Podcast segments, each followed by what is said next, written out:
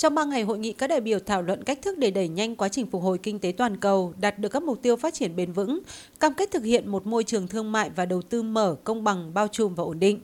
Chương trình nghị sự của hội nghị không chỉ hiệu quả cho các nước trong khuôn khổ G20 mà còn là chìa khóa cho sự phục hồi kinh tế toàn cầu, toàn diện và bền vững, đảm bảo không ai bị bỏ lại phía sau. Bộ trưởng điều phối các vấn đề kinh tế của Indonesia Arilangga Haranto nhấn mạnh.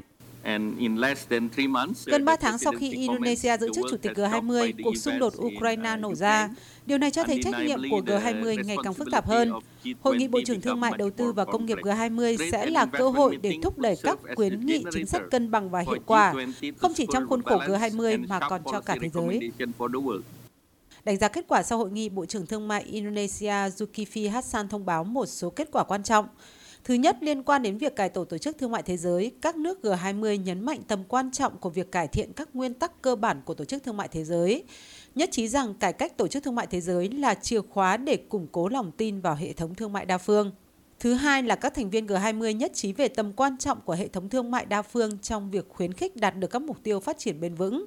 Thứ ba là tăng cường năng lực phản ứng của lĩnh vực thương mại, đầu tư và công nghiệp trong đại dịch và hỗ trợ cấu trúc y tế toàn cầu. Thứ tư, các nước thành viên G20 nhấn mạnh chuỗi giá trị toàn cầu đóng vai trò quan trọng trong việc khuyến khích sự tham gia của các nước đang phát triển, đặc biệt là phụ nữ và các doanh nhân trẻ trong thương mại toàn cầu. G20 cũng nhất trí thúc đẩy sự bao trùm thương mại kỹ thuật số. Thứ năm, tăng cường đầu tư bền vững để phục hồi kinh tế toàn cầu. Và cuối cùng là sự gắn kết giữa thương mại, đầu tư và công nghiệp.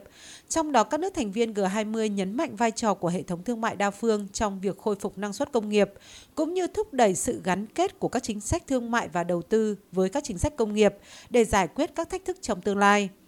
Bên lề hội nghị, Indonesia đã tiến hành các cuộc họp song phương với 13 quốc gia đối tác, đăng cai tổ chức cuộc họp với Ủy ban Kinh tế và Xã hội của Liên Hợp Quốc về châu Á-Thái Bình Dương. Khoảng 23 hợp đồng thương mại trị giá gần 1 tỷ đô la Mỹ đã được thông báo bên lề hội nghị.